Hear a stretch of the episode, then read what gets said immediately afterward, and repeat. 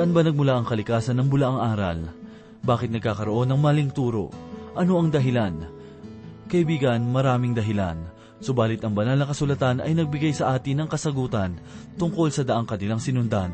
Ito ang ating mababasa sa ikasampu at ikalabing isang talata ng liham ni Judas. At ito po ang mensaheng ating pagbubulay-bulayin sa oras na ito dito lamang po sa ating programang Ang Paglalakbay.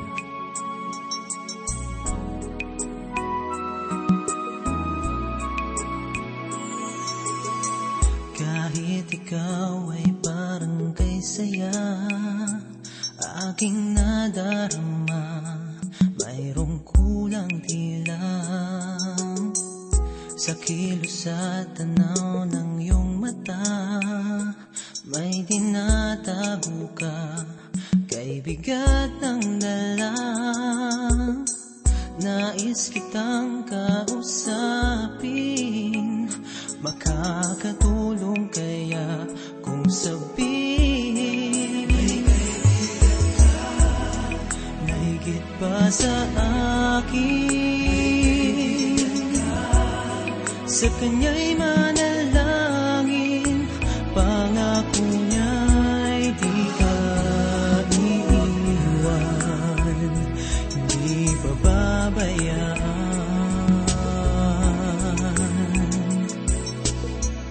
Natapos ang buong maghapon Ako'y di nagkaroon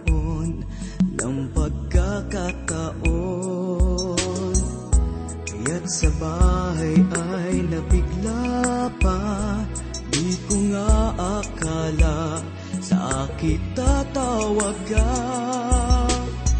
Nais akong kausapin Sana'y paniwalaan kung sabihin Sa kanya ay lumapit Sa iyo'y umiibig Pangako niya'y di ka iiwan Ikaw ay tutulungan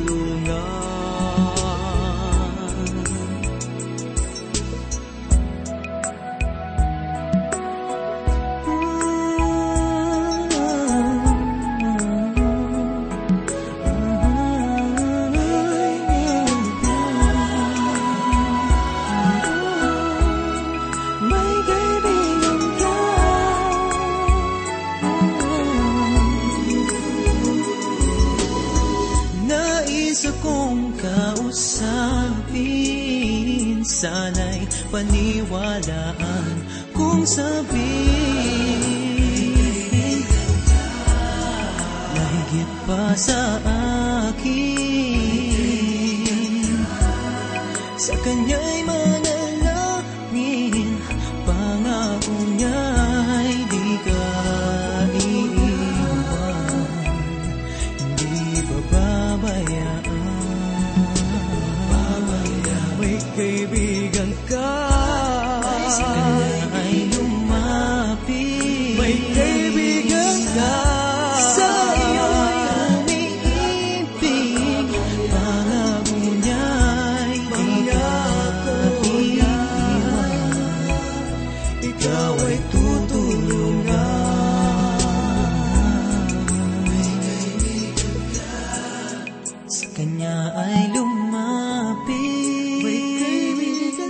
po kayo mga kaibigan? Sana po kayo ay nasa maayos na kalagayan at handang makinig at matuto ng salita ng Diyos. Ako po si Pastor Dan Abangco, ang inyong tagapanguna. Tayo po ay mag-aral ng salita ng Panginoon. Sa inyong palagay, bakit ba mahalaga ang pag-aaral ng salita ng Diyos? Nais kong basahin ang pinahayag ni David sa ikasyam na isang kabanata, talatang ikalabing isa ng mga awit. Ganito po ang sinasabi, sapagkat siya'y magbibilin sa kanyang mga anghel tungkol sa iyo, upang sa lahat ng iyong mga lakad ay ingatan ka. Alam ba ninyo kung sino ang muling bumanggit ng sinabing ito ni David? Siya ay walang iba kundi ang Diablo. Alam ni Satanas ang kasulatan at ginagamit niya ito sa mali at likong paraan. Ang ilan sa mapanlinlang at papanganib na kulto ay walang pakundangan sa pagbanggit sa banal na salita na hindi binibigyan ng pansin ang tunay na nais ipabatid nito o yung tunay na kahulugan nito. Kumukuha ng talata at ilalapat dito ang nais na ipakahulugan. Libu-libo ang nadadala at nalilinlang ng Diablo sa kanyang matalino at tusong pamamaraan nakapanliling lang siya sapagkat Biblia ang ginagamit. Makikita natin na hindi nangimi na bumanggit si Satanas ng talata kay Jesus. Iniisip marahil niya na baka sakaling si Jesus ay malinlang. Subalit sa bawat sabihin ni Satanas, may handa si Jesus na talata na magpapatigil kay Satanas. Isipin na lamang kung kay Jesus ay hindi siya nangiming bumanggit ng talata at mag-isip na baka sakaling makalin lang siya. Tayo pa kaya ang hindi niya pagnasahang linlangin? Totoong napakarami nito, hindi lamang sa sa ating panahon, kundi sa panahon din ni Apostol Pablo. Kaya nga ganito ang kanyang isinulat sa ikalabing isang kabanata ng ikalawang Korinto mula ikalabing dalawa hanggang ikalabing limang talata. Ganito po ang sinasabi, At kung ano ang aking ginagawa ay patuloy kong gagawin upang alisin ang pagkakataon doon sa mga nagnanais ng pagkakataon na kilalanin bilang mga kapantay namin tungkol sa ipinagmamalaki nila. Sapagkat ang gayong mga tao ay mga huwad na apostol, mga mandarayang manggagawa na nagpapanggap ng mga apostol ni Kristo at hindi nakapagtataka sapagkat maging si Satanas man ay nagpanggap na anghel ng liwanag. Kaya't hindi nakapagtataka na ang kanyang mga ministro naman ay magpanggap ng mga ministro ng katwiran. Ang kanilang wakas ay magiging ayon sa kanilang mga gawa. Sa atin namang kapanahunan, higit na mas marami ang may dala ng banal na kasulatan. Dapat sana itong ikatuwa. Subalit marami rin ang gumagamit ito na lihis ang kanilang doktrina. Sa ikalawang kabanata ng Kolosas talatang ikawalo, ay ganito naman ang sinasabi ni Apostol Pablo, Kayo'y mag-ingat, baka sa inyo'y may bumihag sa pamamagitan ng filosofiya at walang kabuluhang pandaraya, ayon sa tradisyon ng mga tao, ayon sa mga simulain ng sanlibutan, at hindi ayon kay Kristo. Mga kaibigan, kasama ng pag-iingat ay ang masusing pag-aaral, hindi lamang sa pagbasa ng isang talata, kundi sa kabuuan nito. Napakahalaga ang manalangin at hingi ng patnubay ng Diyos sa pag-aaral ng kanyang salita. Humihingi ng kaliwanagan upang lubusang maunawaan ang kanyang salita. Kaya't sa ating pag-aaral ng salita ng Diyos ay dapat nating tandaan na kailangan natin ang paggabay ng Espiritu ng Diyos. Sa pagpapatuloy ng ating pag-aaral sa sulat ni Judas ay hilingin natin ang paggabay ng banal na Espiritu upang maunawaan natin ang mensahe ng Diyos para sa atin. Magsimula po tayo ngayon sa pag-aaral sa aklat ni Judas sa pamamagitan ng pagbabasa ng kanyang pahayag sa ikasyam hanggang ikasampung talata.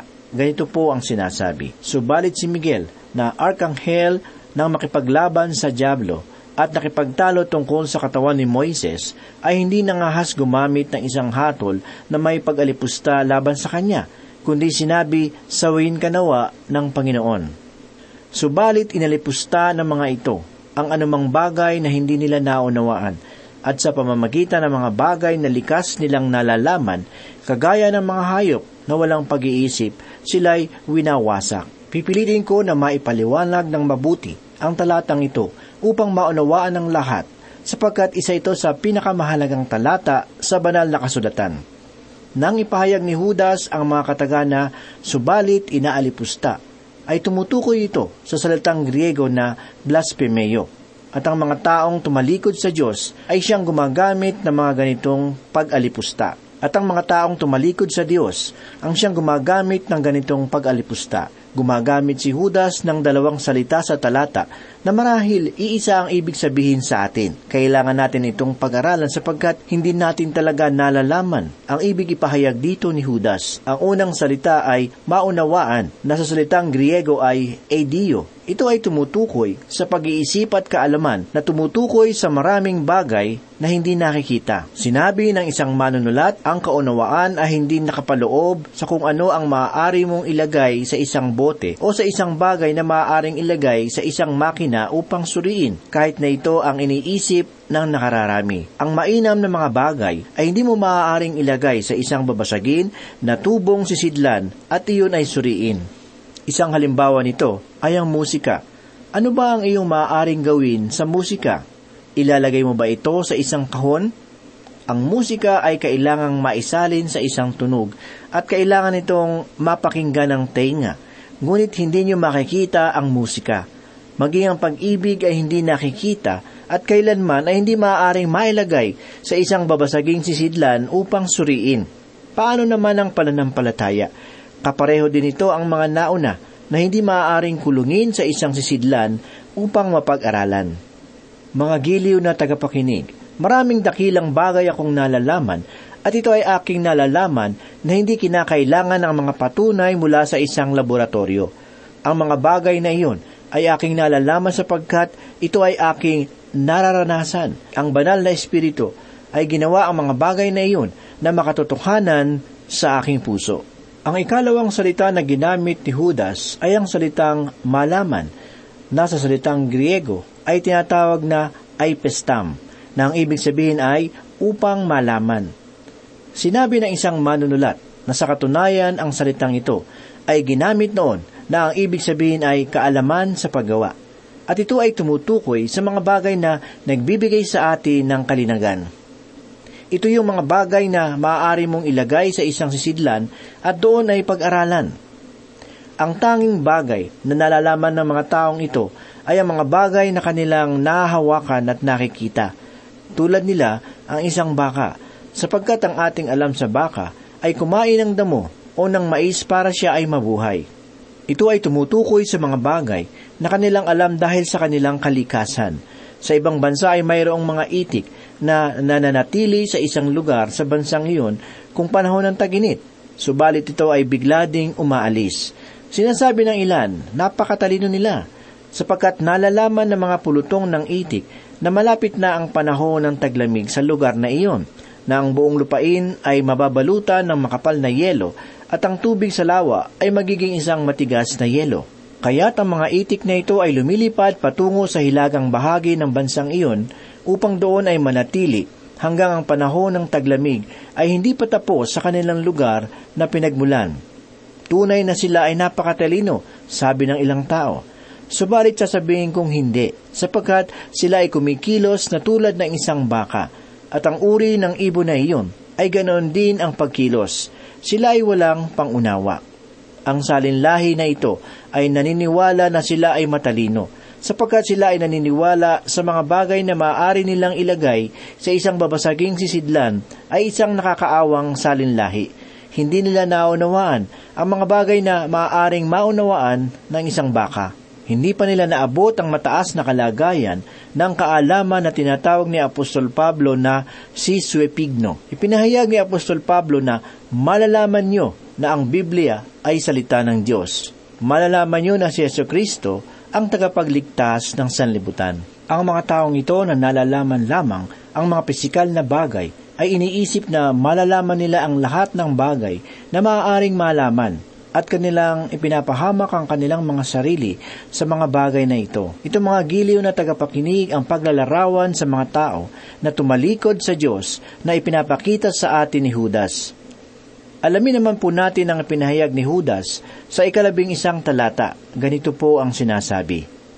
Kahabag-habag sila, sapagkat sila ay lumalakad sa daan ni Cain at sumusunggap sa kamalian ni Balaam dahil sa upa at napahamak sa paghihimagsik ni Cora.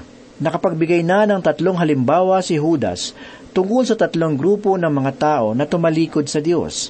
Sila ay ang mga anak ng Israel, mga anghel na naghimagsik, at ang mga bayan ng Sodoma at Gomora. At sa pagkakataong ito ay muli tayong makakatunghay ng tatlong halimbawa at ito ay sa pamamagitan ng tatlong tao ayon sa kanilang kapanahunan. Ang mga katagana, kahabag-habag, sila ay nabasa natin sa bahagi ng talata. Ang salitang Griego para sa salitang habag ay owai. Ang kahulugan ng salitang ito ay pagtangis. Nagpapahayag ito ng pagtangis ng kapighatian. Sa mga taong tumalikod sa Diyos na kinilala ni Judas, ay sinasabi niya sa kanila sa pagkakataong ito na kahabag-habag sila. Ipinahayag din sa bahagi ng talata na ating nabasa ang mga katagang sapagkat sila ay lumalakad sa daan ni Cain. Mga kaibigan, si Cain ay isang taong relihiyoso, ngunit isang taong makalaman Naniniwala siya sa Diyos at sa mga ritual ng pananampalataya, subalit lahat ng ito ay ginawa niya ayon sa kanyang sariling kalooban. Hindi niya tinanggap sa kanyang sarili na siya ay isang makasalanan. Hindi niya tinanggap ang pagtubo sa pamamagitan ng dugo at inakala niyang maaari siyang makalapit sa Diyos sa kanyang sariling kakayahan. Nais kong basahin ang ipinahayag ni Apostol Pablo sa ikalabing isang kabanata ng sulat para sa mga Hebreyo, talatang ikaapat. Ganito po ang sinasabi, sapagkat ang mga nagsasabi ng gayong mga bagay ay nagpapakilalang sila ay naghahanap ng sariling bayan. Mga kaibigan, si Cain ay patay na, gayon may nagsasalita pa. Ang lakad ni Cain ay tulad noong sa tao na ayaw magdala ng isang maliit na tupa na naglalarawan kay Heso Kristo. Sa ibang salita, hindi lumalapit si Cain ng may pananampalataya sa Diyos. Hindi niya pinaniwalaan ng Diyos nang kanyang sabihin na ang tao ay kailangang magdala ng isang batang tupa upang gawing handog, na kung walang pagbubo ng dugo ay walang kapatawaran sa kasalanan. Inaakala ni Cain na siya ay makakalapit sa Diyos sa kanyang sariling kaparaanan at iyon mga kaibigan ang malinaw na larawan ng mga taong tumalikod sa Panginoon. Tinatawag ng mga tumalikod na ito sa Diyos na sila ay nasa makabagong pananaw. Subalit mga kaibigan, ito ay kasing tanda na ng halamanan ng Eden. Sa labas ng hardin ng Eden, si Cain ay isang tao na may makabagong pag-iisip. Naniniwala siya sa ritual at Diyos, subalit siya ay gumagawa ayon sa kanyang ibig at hindi ayon sa kalooban ng Diyos. Sa bahagi ng talata ay nakita rin natin ang mga katagang sumunggab sa kamalian ni Balam dahil sa upa. Sa pagkakataong ito ay natunghayan natin ang pagkakamali ni Balam. Sa ikalawang sulat ni Apostol Pedro, sa ikalawang kabanata talatang ikalabing lima, ganito po ang sinasabi, Iniwan nila ang daang matuwid at naligaw sila. Palibhasa ay sumunod sa daan ni Balam na anak ni Beor na umiibig sa kabayaran ng kalikuan. Itong mga giliw na tagapakinig ay nagpapakita ng daan ni Balam at sa ikalawang kabanata naman ng aklat ng pahayag talatang ikalabing apat ay makikita natin ang ganitong pahayag na nagsasabi, Subalit mayroon akong ilang bagay na laban sa iyo, sapagkat mayroong kadyang ilan na sumusunod sa aral ni Balam, na siyang nagturo kay Balak na maglagay ng katitisuran sa harapan ng mga anak ni Israel, upang kumain sila ng mga bagay na inihandog sa mga Diyos-Diyosan at upang makiapid. Ito mga kaibigan ang sumasalamin sa paniniwala ni Balam. Sa ikalawang sulat ni Apostol Pedro ay nakita natin ang bagay na nagpapababa sa kalagayan ng isang tao. Ito ay ang pagiging sakim na isang uri ng pagsamba sa Diyos-Diyosan. Si Balam ay isang bayaran ng mga ngaral. Nais siyang kumita sa kaloob na ibinibigay sa kanya ng Diyos. Ito ang pamamaraan at paglakad ni Balam. Ang tao ay maaaring magnais pa ng ibang bagay bukod sa salapi. Maaari siyang maghanap ng katangyagan, pansin, o di kaya ng isang mataas na katungkulan. Maraming iba't ibang bagay na maaaring maglagay sa isang tao sa daan ni Balam at sinasabi na ito ang palatandaan ng isang tumalikod sa Diyos. Sa aklat ng pahayag ay nakita natin ang paniniwala o doktrina ni Balam mula ikadalawamput dalawa hanggang ikadalawamput limang kabanata ng mga bilang na nagpapahayag na si Balam ay hindi maaaring magpahayag ng sumpa sa Israel. Kaya't sinabi niya kay Balak na sa pamamagitan ng pagpapadala sa babaeng Moabita sa Israel ay makapaghahatid siya ng kalaswaan at pagsamba sa Diyos-Diyosan sa kanilang mga tahanan sa pamamagitan ng pakikipagsagwa at pagsamba sa Diyos-Diyosan sa kanilang mga tahanan sa pamamagitan ng pakikipag-asawa sa kanila. Makatitiya kayo sa isang bagay. Mula aklat ng Henesis hanggang aklat ng pahayag ay nagbigay babala ang Diyos laban sa pakikipag-asawa ng mga mananampalataya sa mga hindi mananampalataya. Nakalulungkot lamang isipin na maraming kabataan sa ating kasalukuyang panahon ay hindi nabibigyan ng babala sa bagay na ito at nagbunga ito ng kawalan ng ligaya sa marami. Ang kamalian ni Balaam na makikita sa sulat ni Judas ay ang kanyang pag-aakala na hahatulan ng Diyos ang bayan ng Israel para sa kanilang mga kasalanan. Inakala niya na ang isang matuwid na Diyos ay kailangang sumpain ang bayan ng Israel. Hindi niya naunawaan ang layunin ng krus. Ipinahayag ang turo sa lumang tipan na kaya ng Diyos na mapanatili at ipakita ang kanyang kapangyarihan. Ngunit siya ay makatwiran at ginagawa niyang matuwid ang isang makasalanan na naging mananampalataya. Hindi naunawaan ni Balaam na patatawarin ng Diyos ang bayan ng Israel kapag sila ay nanumbalik sa Kanya. Kung minsan ay mahirap maintindihan para sa isang tao ang pagbabago ng kanyang kapwa. Ibinahagi ng isang tagapangaral ang karanasan niya bilang isang taong binago ng Diyos. Sinabi niya na hindi makapaniwala ang kanyang mga kamanggagawa sa isang bangko nang magpasya siyang mag-aral at magpahayag ng salita ng Diyos para sa gawain ng Panginoon. Hindi naunawaan ng kanyang mga kasama na siya ay pinatawad na ng Diyos at siya ay mayroon ng bagong buhay. Hindi nila ito mapaniwalaan at hindi rin nila ito maunawaan. Ito ang parehong suliranin na nararanasan ni Balam. Napakinggan din natin sa bahagi ng talata ang mga pahayag na at napahamak sa paghihimagsik ni Kora. Marahil ay naaalala pa ninyo ang pamumuno ni Kora sa paghihimagsik laban kay Moises na matatagpuan sa ikalabing anim na kabanata ng mga bilang. Naisip niya na hindi lamang si Moises ang tao na maaaring lumapit sa Diyos. Si Cora ay naghimagsik sa itinalagang may kapangyarihan ng Diyos na walang iba kundi si Moises. Nais niyang panghimasukan ng isang banal na bagay. Maaaring sinasabi niya na tanging kay Moises lang ba nakikipag-usap ang Diyos? Ano ba ang akala ni Moises sa kanyang sarili? Subalit tandaan natin na si Moises ay tinawag ng Diyos at si Cora ay naghimagsik laban sa kanya. Sinalungat niya ang pangunguna ni Moises. Pinasok niya ang katungkulan ng isang pari, kaya't siya ay namatay. Sa ibang salita, siya ay isang mapaghimagsik na tao na naghihimagsik laban sa Diyos. At sinabi ni Judas na ang ganong uri ng paghihimagsik ay naglalarawan sa taong tumalikod sa Diyos. Pansinin natin ang mga bagay na makatotohanan sa tatlong tao na mula sa lumang tipan ay mga bagay din na makatotohanan tungkol sa mga tao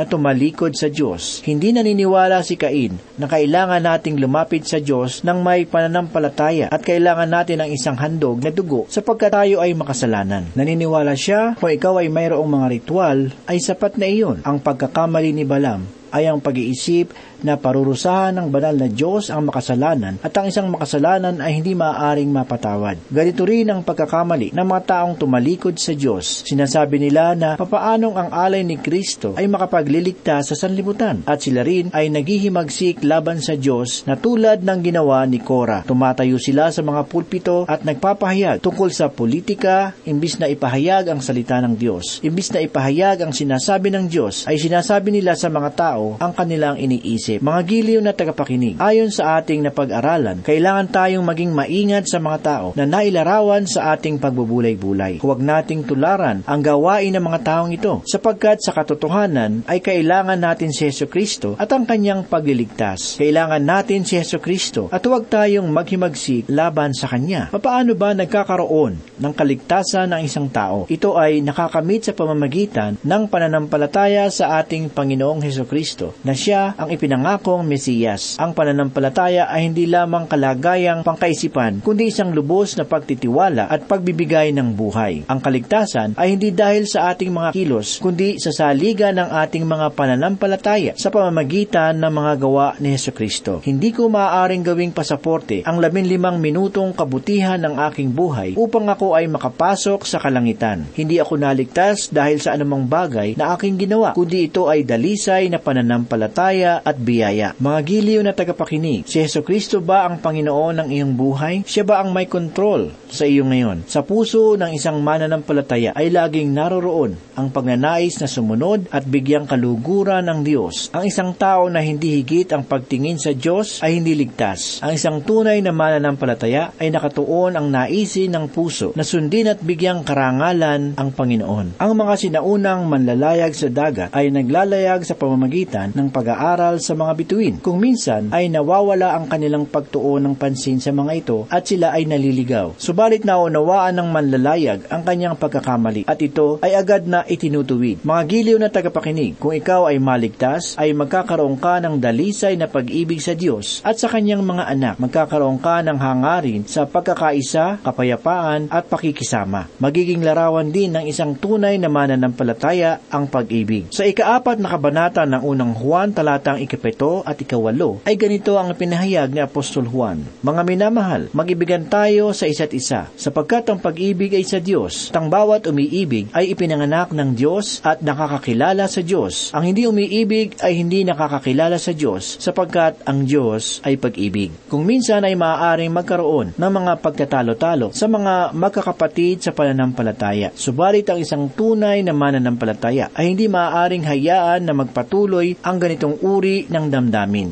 Mga giliw na tagapakinig, ang kaligtasan na isang mahalagang bahagi sa ugnayan natin kay Heso Kristo. Hindi sinasabi ng banal na kasulatan na balikan natin ang dati nating karanasan upang malaman ang kalagayan ng ating mga kaluluwa, kundi tingnan natin ang ating kasalukuyang kalagayan sa harapan ng Diyos. Kumusta ang iyong kalagayan ngayon? Si Yesu Kristo ba ang iyong kasakasama? Siya ba ay iyong kaibigan? O marahil siya ay taong iyong narinig? Subalit hindi mo ninais na siya ay makilala. Hindi mahalaga. Ang tanong na, naniniwala ka ba kay Yesu Kristo? Kundi ang mahalagang tanong ay ganito, ikaw ba ay naniniwala ngayon kay Yesu Kristo? Mayroon ka bang ugnayan ngayon kay Yesu Kristo? Si Yesu Kristo ay hindi tulad ng pindutan ng isang bumbilya na maaari mong buhayin at patayin. Kung siya ay nasa iyong buhay ngayon, ay ipaparamdam niya ang kanyang presensya sa iyo. Noong ako ay isang kabataang mananampalataya, ang aking pananampalataya ay tulad ng isang alon na kung minsan ay malakas at kung minsan naman ay mahina. Subalit isang araw ay kinausap ko ang Diyos at sinabing, Panginoon, iligtas mo ako. At sinabi ng banal na Espiritu sa aking puso, di ba't iniligtas ka na ng Diyos? Ginawa niya ito na ikaw ay unang makipag-usap sa Kanya. Kung minsan ay puno tayo ng pag-aalinlangan. Subalit ako ay tiyak na ligtas na ngayon sapagkat ito ay sinabi ng Diyos. Mga giliw na tagapakinig, kumusta ang iyong kalagayan ngayon? Manalangin po tayo.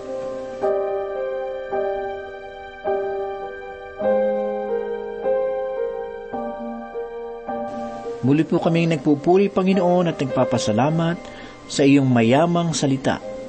Salamat muli sa mga paalala na aming narinig sa oras na ito. Tulungan mo po kami, Panginoon, na matuloy, tulungan mo po kami, Panginoon, na patuloy na lumago at lumakas ang aming pananampalataya sa iyo. At tulungan mo kami na maging buhay na patotoo sa aming kapwa. Ito po ang aming samot dalangin sa pangalan ni Napakaganda at napakainang pagbasta na ang mga anak ng Diyos ay nagkakaisang sumasamba sa Kanya. Kaya ating itian at kamayan ang ating mga katabi at tayo sama-sama umawit sa ating Panginoon. Halina, sama-sama!